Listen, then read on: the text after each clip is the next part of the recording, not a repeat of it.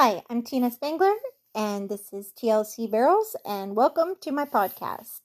Today, I want to talk about confidence. How do you get confidence, and how do you keep confidence? Confidence can come from several areas. The first one is probably an obvious one a winning streak.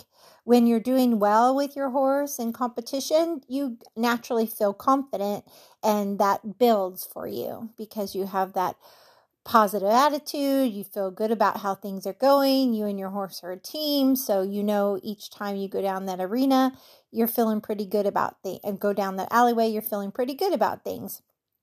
But the second thing that's really important is a horse. A horse can give you confidence or it can also take it away from you. I was very fortunate when my parents bought me my first Welsh pony at eight years old. She was a very accomplished games pony and gave me tons of confidence. She went out there and did her job, and all I had to do was point and go, you know, point and kick, and she did the rest. So she gave me a ton of confidence, which made me kind of cocky for a little kid.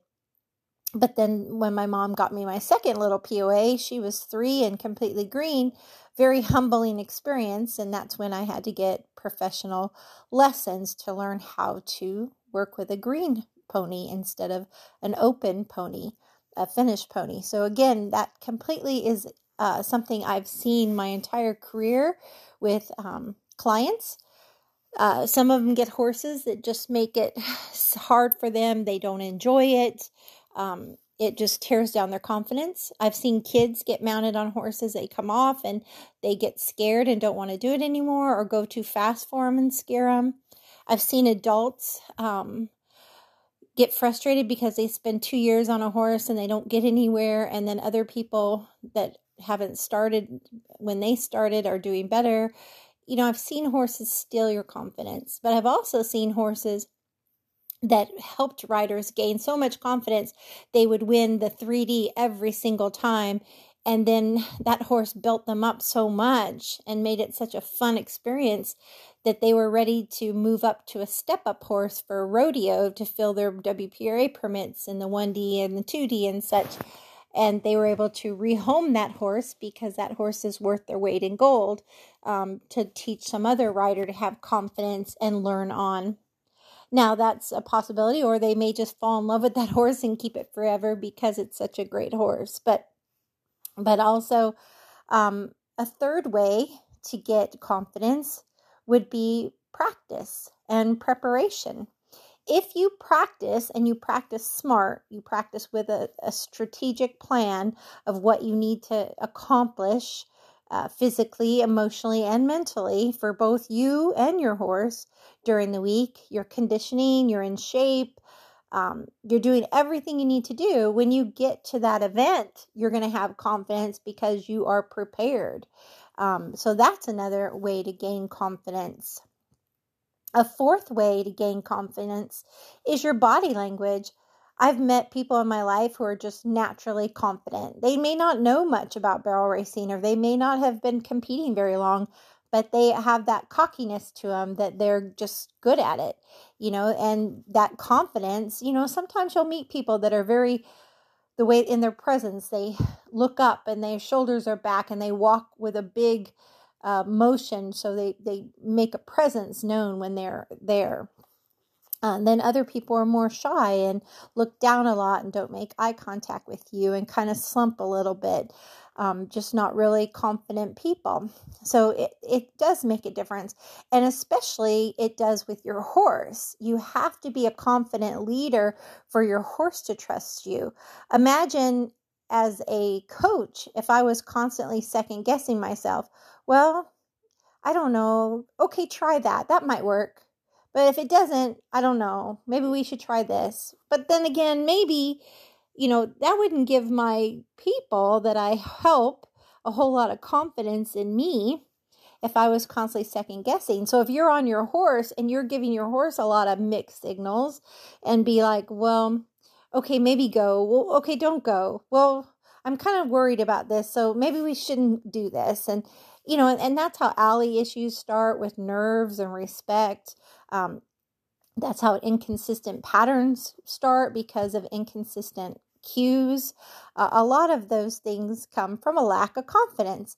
Um, so, with that said, confidence is a huge, huge, huge part of competition. And um, it's not something that's going to happen for you overnight, but there are things you can do to help it come along faster there are only so many hours in a day that I realize people can dedicate to it, especially if you work full time or go to school full time, or if you have families and children and all of that. Um, you know, there's X amount of time that you can spend with your horses or practicing. But there are things that you can do in, and people not even know that you're doing it, um, like visualizing. You can actually uh, visualize the mechanics that you need to get done with your horse. Um, you can visualize your pattern. So you can visualize your riding cues. You can visualize your position on the pattern. You can do all of that when you're driving, when you're um, cooking dinner, when you're cleaning stalls. There's a lot of time where you can literally even imagine uh, the adrenaline that you feel the day of the event and staying positive and confident and you know you can really get good at that. Um, so the process is a huge part of it. Um, you have to learn to love the entire process. You have to be willing to put time into it. When i was first starting um, only having one horse and you can only ride one horse so much. Um, I'd spent a lot of time reading and watching videos and going to clinics and, you know, just eh, read everything I could, visualized a lot. I'd be driving down the road and I'd practice looking uh, over my shoulder, picking up my hand and my shoulder together, and and looking like I'm going to my next barrel when I was turning a corner. You know, just visualizing what I needed to do with my hands and my my shoulder and my face and you know all of that um, so it is an important thing and it becomes part of your muscle memory like like brushing your teeth or brushing your hair. It just becomes automatic when you're under pressure or when you go fast. And that's why it's important to do it slow and it will pay off for you. So, um, I just wanted to share that with you that confidence is a huge, huge thing. So, if if any of those um, situations um, are things that kind of had a light bulb for you, that one of those you might be dealing with, um, whether it's uh, you're in a losing streak and it's tearing you down, or whether you have a horse that's just not giving you the confidence that you need. Or maybe you're just not spending enough time practicing or conditioning or preparing physically, mentally, or emotionally. And maybe you're just not um, confident in your body language. Um, it has to become part of your lifestyle, and you really need to work at it um, with the people in your life, with the horse that you spend time with um, you have to push yourself a little bit to get out of your comfort zone.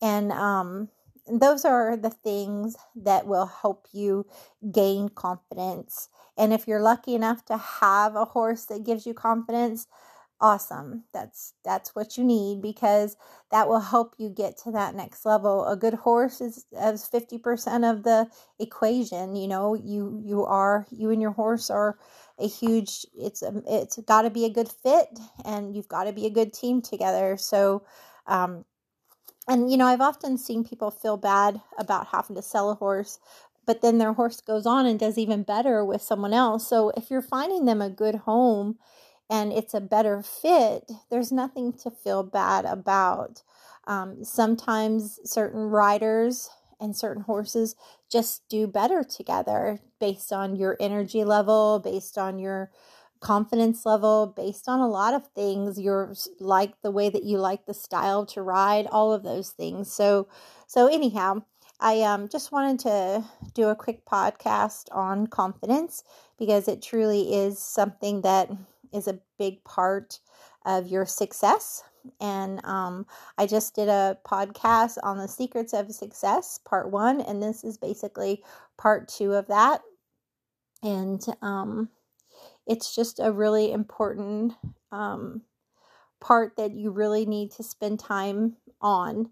And you can do that like i said just in your your dry work in your mind. See yourself being confident with your horse. See yourself being confident at events um, and you can do it in your day-to-day life you know and just be very aware that it's becoming part of your lifestyle that you are not second guessing yourself but you're confident in your choices and your demeanor and your decisions. So thank you for tuning in as always ride with heart and god bless you all. Thank you